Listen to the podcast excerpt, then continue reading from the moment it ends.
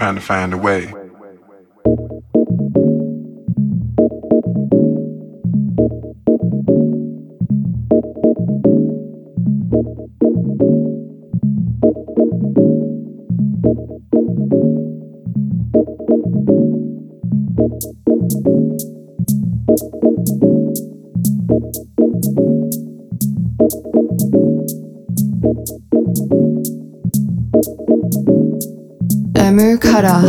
Live on Virgin Radio.